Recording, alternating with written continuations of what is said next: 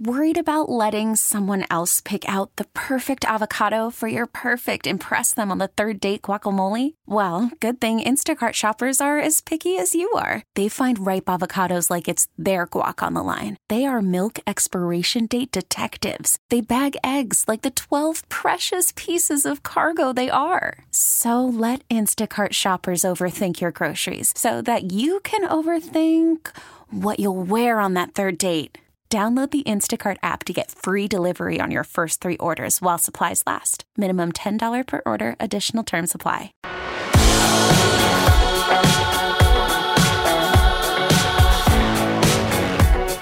This is the Danny Parkins Show.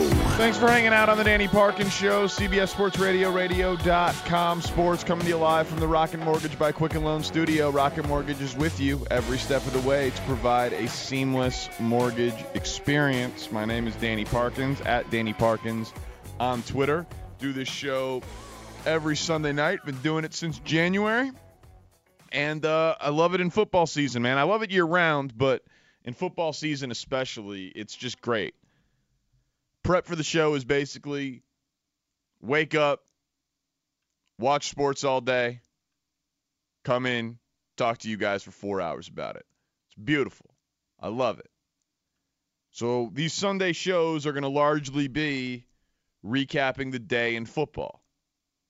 But as it has turned to Monday in the Eastern and Central time zone, I began I believe it is never too early to look ahead to the following week in the NFL. And here's a big part of the reason why. I am a fan of gambling on sports, incentivizing it, but even if you're not, it doesn't matter. What you need to understand about gambling on sports when you see all this content about legalization and all that, it's very simple. Gambling on sports is a market just like picking a stock. You're going to be long on a team, you're going to be short on a team. You're buying a stock, you're short in a stock. That's all it is. So Carolina, Thursday night football against Tampa, minus six and a half. Carolina, six and a half point favorite. Means got to win by seven or more if you want to bet on Carolina. Tampa's either got to win or lose by uh, six or less for Tampa to win. Over under 50 and a half. They expect that game to be relatively high scoring. It's just a market. Expected to get action on either side. It's getting more and more legalized. Next week I will be doing a uh, radio.com gambling fantasy show Sunday morning. So I'll be doing a Sunday morning show from 8 a.m. to 11 a.m. Sunday morning. Then going home, watching nine hours of football, then hosting from 9p to 1a. So my football Sundays in NFL season are going to be about 17, 18 hour days for your boy. But it's going to be great. Cannot wait. I'm unbelievably excited for it. That's the You Better You Bet show on radio.com. But the best way to make money gambling on football, and it's unbelievably hard. I've been betting on sports since I was 16 years old. I'm 32. I've literally been doing it for half my life. I've had two winning football seasons. Thankfully, one of them was last year. And as I've been uh, making more money as I've gotten older, it was a fairly profitable year. It covered for some of the early losing seasons, but I'm still very clearly down overall. I'm not in any way pretending to be an expert, other than I know how to talk it. I know how to hopefully make it entertaining and explain it in relatively simple terms.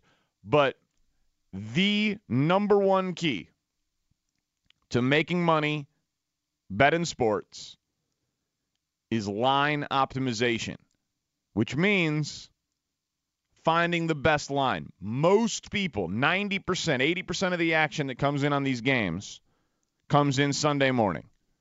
People wake up, they're like, who's playing? What's the line? And then they bet that day. That's when the public is betting the games. Sometimes the sharp bettors are betting then at the end too because they're anticipating a line movement. But a lot of times what will happen is if you know which way the public is going to drive a game, betting it on betting next Sunday's game today, that's the best opportunity. The lines are already out for next week. So let's do our quick look ahead. Thursday night, I just said Carolina six and a half against Tampa. My first lean there is actually the under on 50 and a half. The under came in in the Tampa San Francisco game today. People talked about that game as being a shootout. There were two offensive touchdowns in a 31 to 17 game. There was some horrible defense. So Jameis Winston might throw picks, but he's not always going to throw pick sixes. And Thursday night games after a first game, you're going to be sore, quick turnaround. No long travel for either team, but if I had a lean there, I'd lean on the under in that game. Indy at Tennessee. This is a straight Tennessee minus three. Total of 44 points for the over under. Nothing jumps out at me right away. That strikes me as something that might not have a whole heck of a lot of movement. That seems like the right line. Although I do think Indianapolis is underrated as an organization given the Andrew Luck news. So I do I am a little bit more bullish on Indianapolis than most people seem to be post Andrew Luck. So if I had any lean, it might be in Indy's direction, but I don't think that line's moving much. Chargers minus three on the road in Detroit. So this is a road favorite. Always got to be wary of those.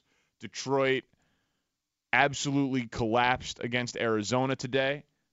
Not going to be as susceptible to the mobility of a quarterback given uh, Philip Rivers not mobile, but Chargers clearly the better team, but on the road, home opener for the Lions.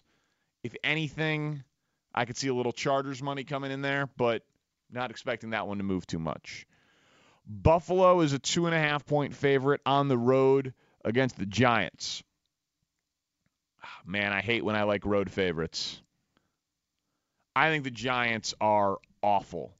I'll need to do a little bit more research into Buffalo's road uh, run defense in that one because if I know anything about New York, there are going to be approximately 272,000 calls and questions about why Pat Shurmur only gave Saquon Barkley the ball um, 11 times today. Let me pull that up real quick. What did Le'Veon Bell had like what 60 yards rushing today? If I want to I want to say something something along. I mean, pretty good in the run pass game. But let's pull up the old the Jets Bills box score. Yeah, Le'Veon Bell, 17 carries, 60 yards rushing, three and a half yards a carry. They ran for 3.2 yards per carry as a team. Good early indication on the Bills' run defense. Yeah, uh, I like that. Buffalo minus two and a half in New York. They're not giving it to Daniel Jones yet.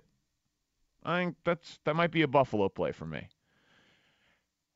Baltimore is a 13 and a half point favorite next week against Arizona. Total of 42 and a half. So that's a low scoring total with two of the most exciting young mobile multi multi threat quarterbacks in the NFL in Kyler Murray against Lamar Jackson. If I had a lean, because I like Baltimore a lot, that strikes me as an overreaction. That strikes me as too many points. I don't think Arizona is good. In fact, I think they're awful. But I do think Kyler Murray is going to be a problem for people. Though Baltimore's defense does, as we talk this through, they get to practice against Lamar Jackson, so they should be ready for the less experienced version of Lamar Jackson that is Kyler Murray. So I would think that Baltimore's defense at home would be pretty well suited for Kyler Murray, but Kyler did get, you know, two touchdown drives, two two-point conversions late against Detroit. So he got going a bit. 13 and a half, my guess is before today's game, that would have been nine and a half. That's probably a four-point reaction to one game. That's too much, especially because Miami is the worst team in the NFL very clearly. And if anyone didn't see the report, apparently multiple players on the Dolphins asked to be traded from the Dolphins after the game.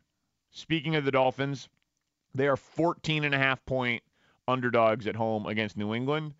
I can almost guarantee you that line's going to go up. Antonio Brown, that signing will become official probably tomorrow. People will see that Dolphins total. They'll see the result of the game tonight against Pittsburgh. My guess is that game goes off at 17 points. So if you want to bet that one, I'd bet that early. I'd bet New England right now. But if you want to bet Miami and think that's an overreaction the other way, I'd wait until closer to kickoff. There's no way Miami money's coming in early. Dallas minus five and a half at Washington. My guess is that number goes down. My guess is a little bit of Washington money comes in. Had the game in hand against Philly. A lot of the country watching it. A lot of people watch the Dallas game too, but home team, big home dog like that in the division when Washington looked pretty solid, assuming Dak Prescott doesn't replicate it. My guess is if you want to bet Dallas, I'd wait until later in the week. My guess is that goes off at closer to four and a half or certainly five. But I think you got a little bit of value in waiting on Dallas there if you like it. But if you want Washington, I'd bet them immediately. Next game, Jacksonville at Houston. Whew, boy, by the way, I love like today how great was Red Zone today? 7 games early, 5 games late, primetime Sunday night football game and then we got two Monday night games tomorrow.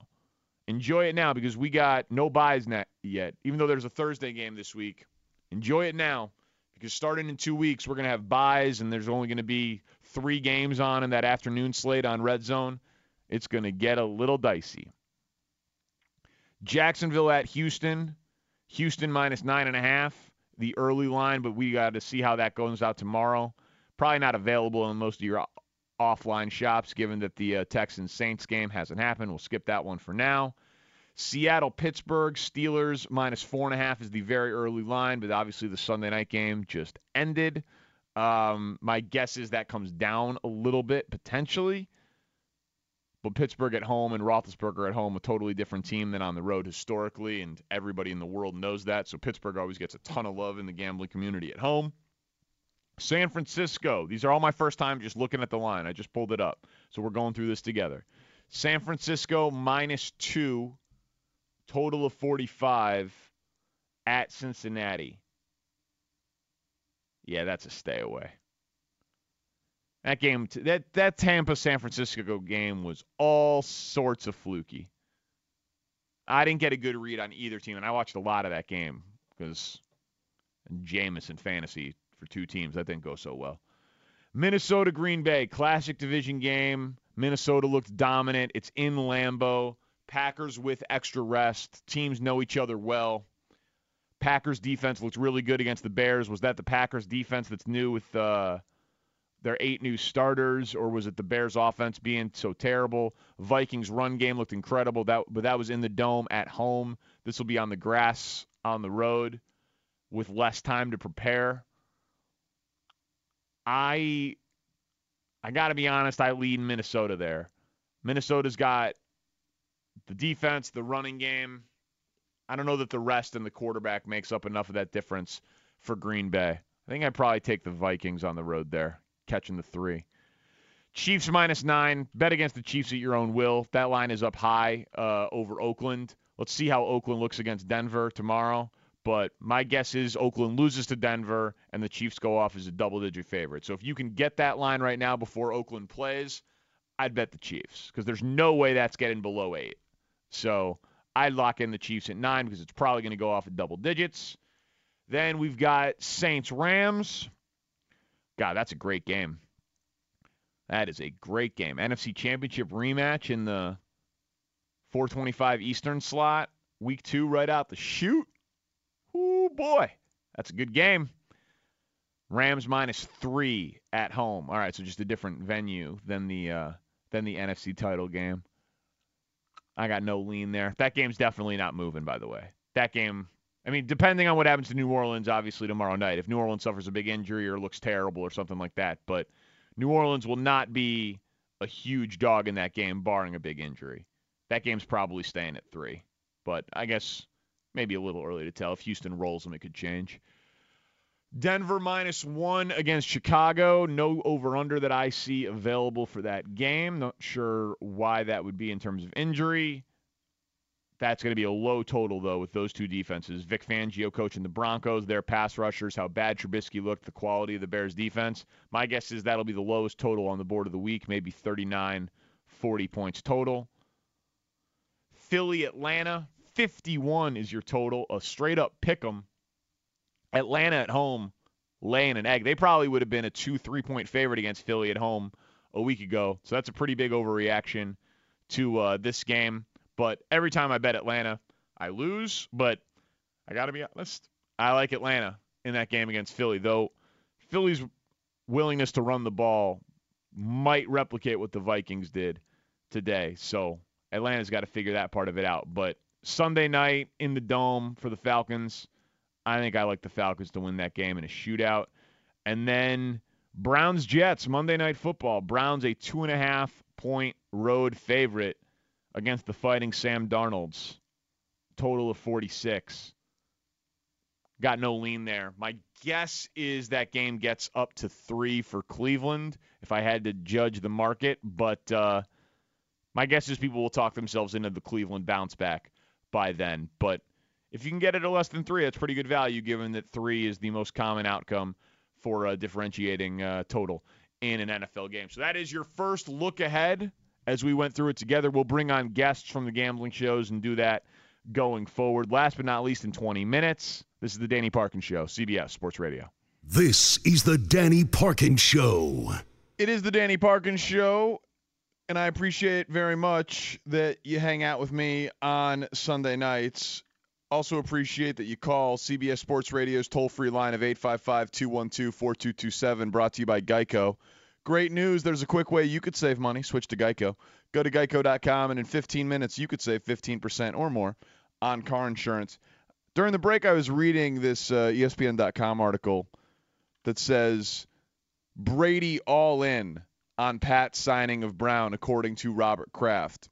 Yeah, I bet he is because the contract isn't guaranteed. So if he acts a fool, he's gone.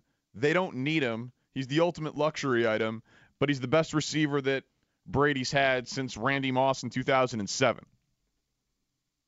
So I'm sure early 40s Tom Brady is thrilled to get back end of his prime Antonio Brown.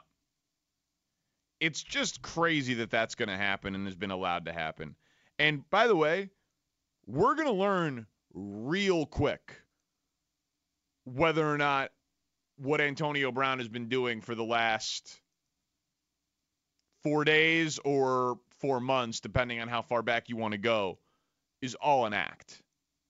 And if this was all an elaborate ruse to just get to New England. Because you don't go from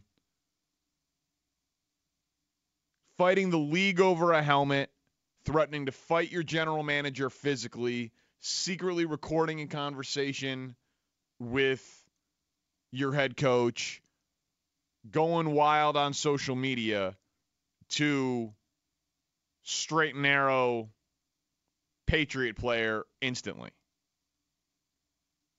Like Gronk had a little bit of leeway in New England, but most don't if Antonio Brown becomes the model citizen and stops messing around and creating headlines off the field and is just the perfect player, we'll know that this was just one big ruse. That he just wanted to go to New England. He wanted he, that he a wanted out of Pittsburgh, and B wanted to go to New England.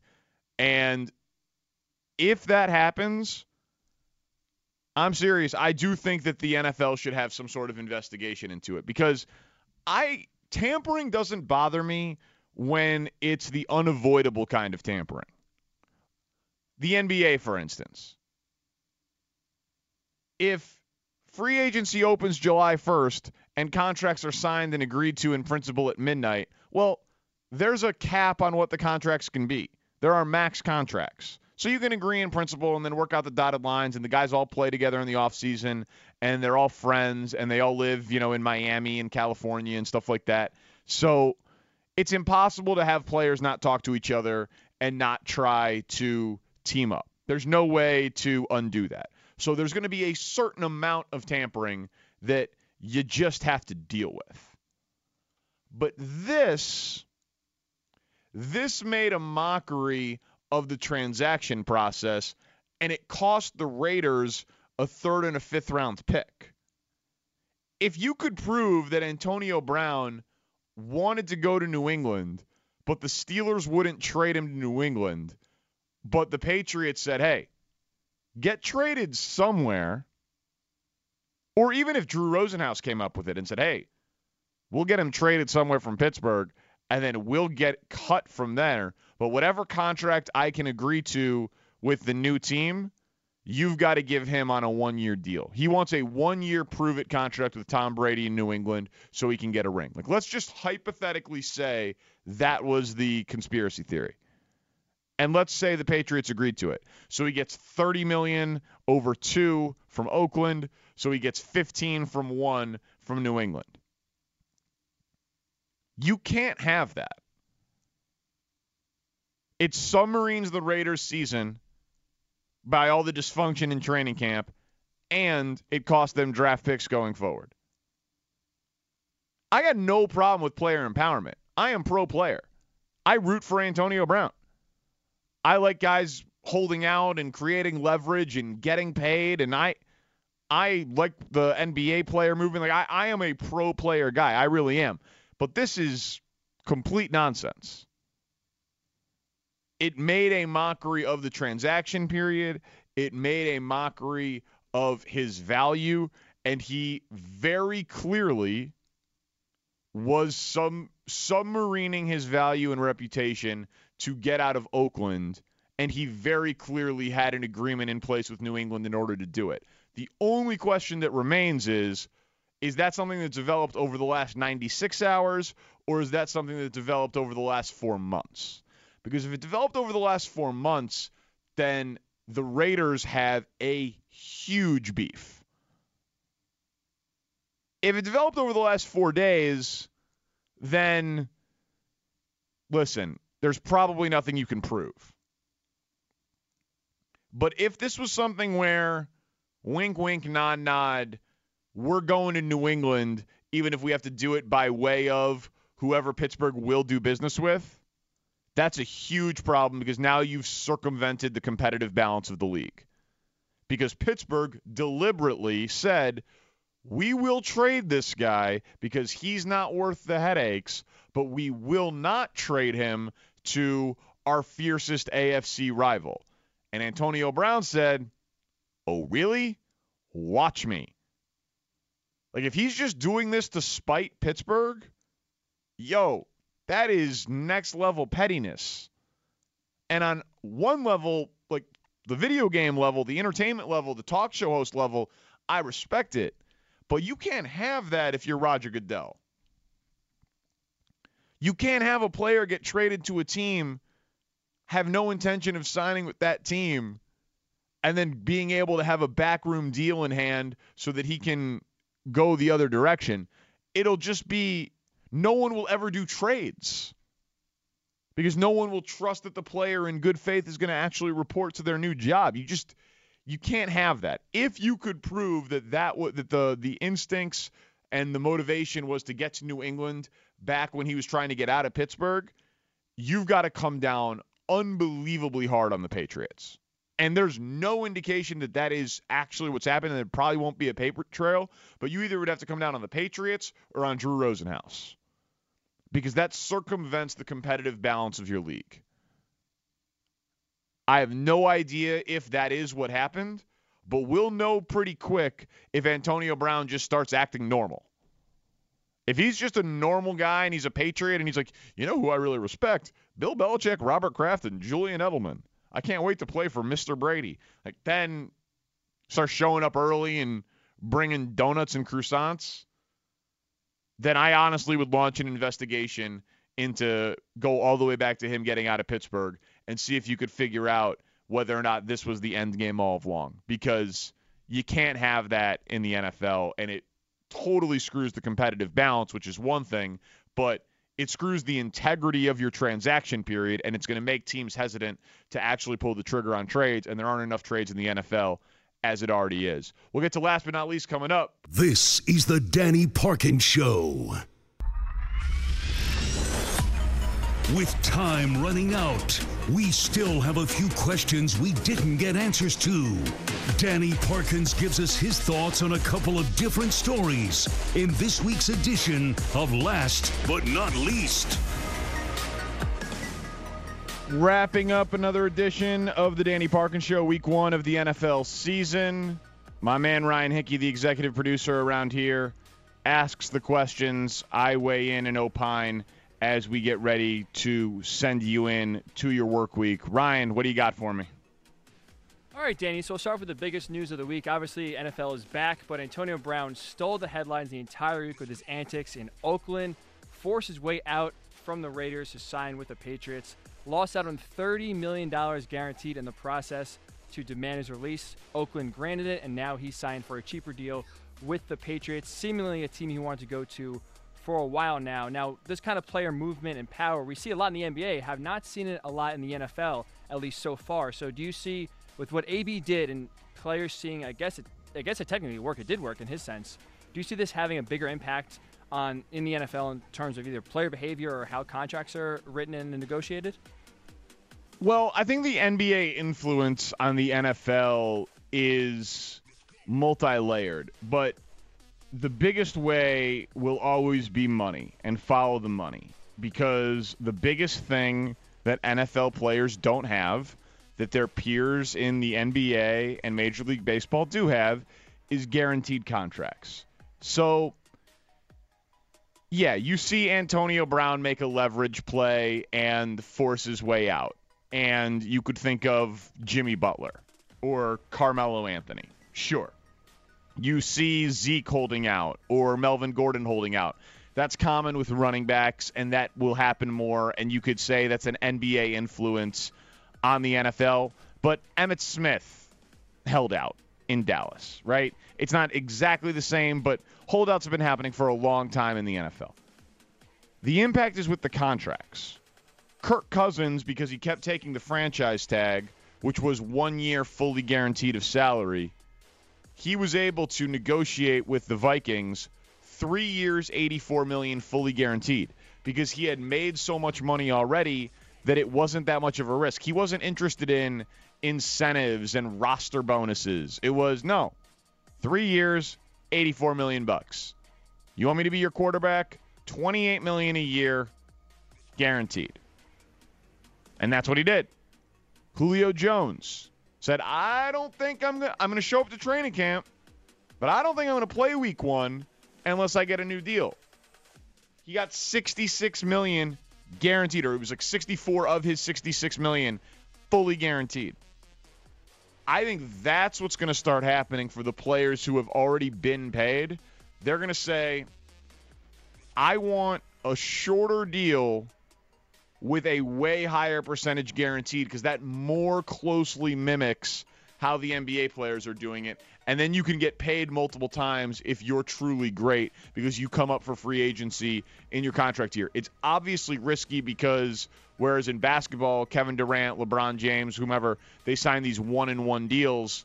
Kevin Durant blew out his Achilles in the finals. He still was offered max contracts of all varying different lengths because he's Kevin freaking Durant and you need superstars. If Julio Jones, after three years, blows out his Achilles, that's going to significantly alter his earning power. But what he gave up is he knows exactly what he's going to earn. So I think the influence is the truly great players who have already made what we'll call generational wealth. You know, they've got eight figures banked. They can say, I'll take a shorter deal with higher guarantees because I'm not messing around with you can cut me or I got to show up for this OTA bonus or this roster bonus or any of that stuff. You want me on your team, you got to fully guarantee my deal. So I, I think the leverage and the player empowerment stuff, that's secondary to what guys are willing to do for guaranteed contracts. Like, let's see what happens with Pat Mahomes at the end of the year. My guess is, just early forecasting, my guess is Pat Mahomes doesn't take a six year deal. My guess is Pat Mahomes takes a three, maybe four year deal max, get him through the next CBA negotiation, and then he will come up and be a free agent again at 27 years old. And my guess is he makes them rip up the rest of his rookie contract. Like I think Pat Mahomes is going to totally change the game when it comes to contracts, not to mention what he's doing on the field. What's next? All right, the fantasy football season in full swing today two players that had a ton of intrigue going into this year. Lamar Jackson, Ravens quarterback, balled the hell out. Threw for 324 yards, five touchdowns. If you play in Yahoo, he got 34 fantasy points. And another guy with a lot of question marks, Kyler Murray. Slow start, but finished with 308 yards, two touchdowns. Did throw a pick in their tie with the Lions. He got 23 points in the Yahoo scoring system. So just those two alone, Lamar Jackson versus Kyler Murray, who will have the better fantasy year? God, this is so close and so good. I love this question because these guys were two of the darlings, running quarterbacks. Got to have them in fantasy. Kyler Murray, transcendent, going to set the world on fire. Number one pick, too short. I'm a Lamar Jackson believer. I've been a believer in him since he was at Louisville. I think that that guy, people say he couldn't throw. He actually could. He just didn't really have much around him and was a rookie who was playing before he should have. I think that both of them are going to be really good. I think both of them are going to be top 10 fantasy quarterbacks at the end of the year. And I lean Lamar Jackson simply because of the experience and because he's going to be committed to running a little bit more. Like Kyler Murray might run a little bit out of necessity, being five nine. Lamar Jackson's going to run out of design. And I know that Kingsbury's doing the spread and RPOs, and there will be plenty of design runs for Murray. But say Kyler Murray runs it 80 times, I think there's a chance Lamar Jackson runs it 160 times. You know, like Murray will run a lot, but Murray will run like Trubisky ran or like Josh Allen ran. Lamar Jackson might run like Mike Vick or Cam Newton. So to me, that will ultimately be the difference. I think both of them will be great. Both of them will be top 10 both of them will run. But I think the sheer volume that Lamar Jackson is going to be committed to doing on the ground is going to be the difference between the two. I will give the slightest of edges to Lamar Jackson, but I would want both of them on my fantasy team, especially if you're in a 2 QB league and one of them can be your second quarterback. I would be going heavy for that. And by the way, if you're not playing in a 2 QB or super flex league, what are you doing? If you play in a 1 QB league, Pat Mahomes is probably a what third, fourth round pick. He should be the number one pick. Play in a league where quarterbacks are highly incentivized. That's where you got to have at least the super flex, if not two QBs. Super flex means it can be a wide receiver, a running back, a tight end, or a QB. I like the super flex because if you're in a 12 team league, everyone can't have three starting QBs on their roster for byes. So you can uh, start two QBs most week, but then when one of them has a bye, if you don't have a third QB, you could slide in someone else. Whereas if you do the uh, two QB league mandatory, you can't play with uh, 12 people. So go for the super flex, and I like Lamar Jackson. What's next? So obviously talked a lot about today's action, but let's go back to Thursday when the NFL season truly kicked off. Your Bears, Packers, a lot of hype, a lot of offensive question marks surrounding both teams. It turned into a defensive struggle. Packers won 10 3. Bears total just 274 yards. Not a great start to your Mitchell Trubisky MVP bet. So, simply, what happened with the Bears? I hope it was rust. The glass half full analysis of what happened to the Bears was they didn't play at all in the preseason.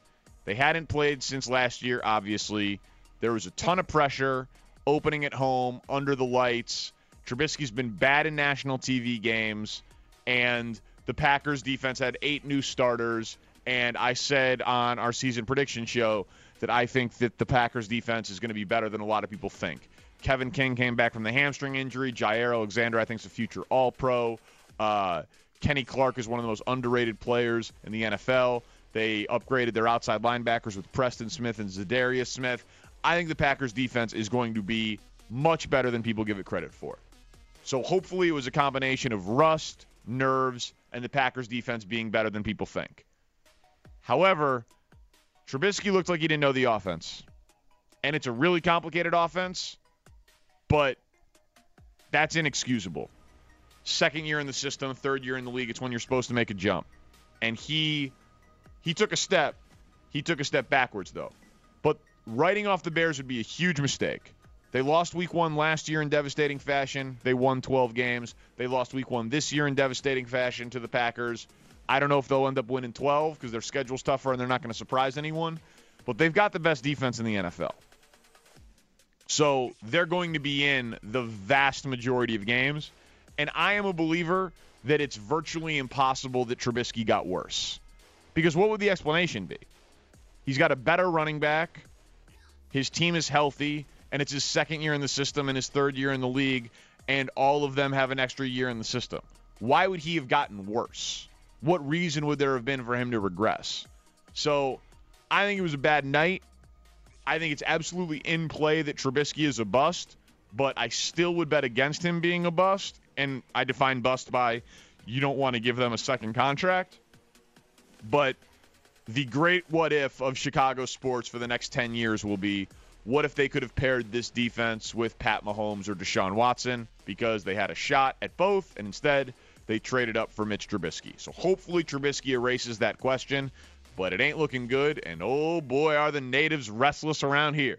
It's not good in Chicago when it comes to Trubisky and the Bears, and I can tell you right now from firsthand, I know people who know him, he is feeling that pressure to perform and he's got a little bit of paralysis by analysis. He's a perfectionist. He works really hard. He's got a great work ethic, but I fear that he might be buckling under that pressure a little bit.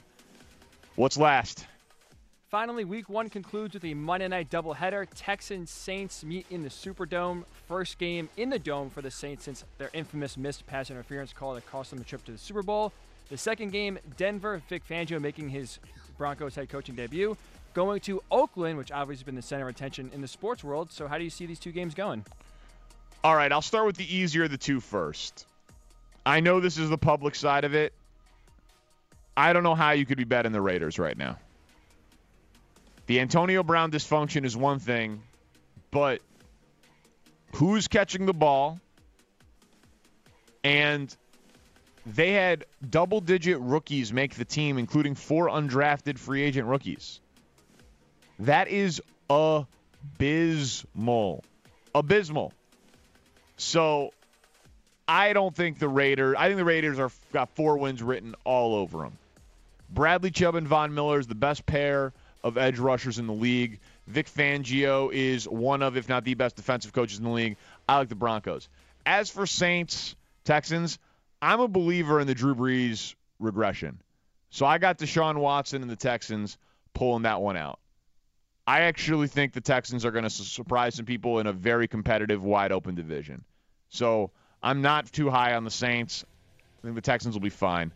Thank you to Andrew Fillipponi from Pittsburgh for joining the show. Ryan Hickey, my executive producer. Peter Schwartz with the updates. Everybody back in New York for keeping us on the air. I very much appreciate you. My name is Danny Parkins. I do afternoons during the week on 670 The Score in Chicago. You can follow me on Twitter at Danny Parkins. Amy Lawrence coming up next. This is CBS Sports Radio.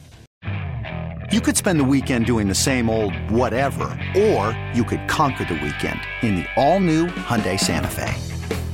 Visit HyundaiUSA.com for more details. Hyundai, there's joy in every journey.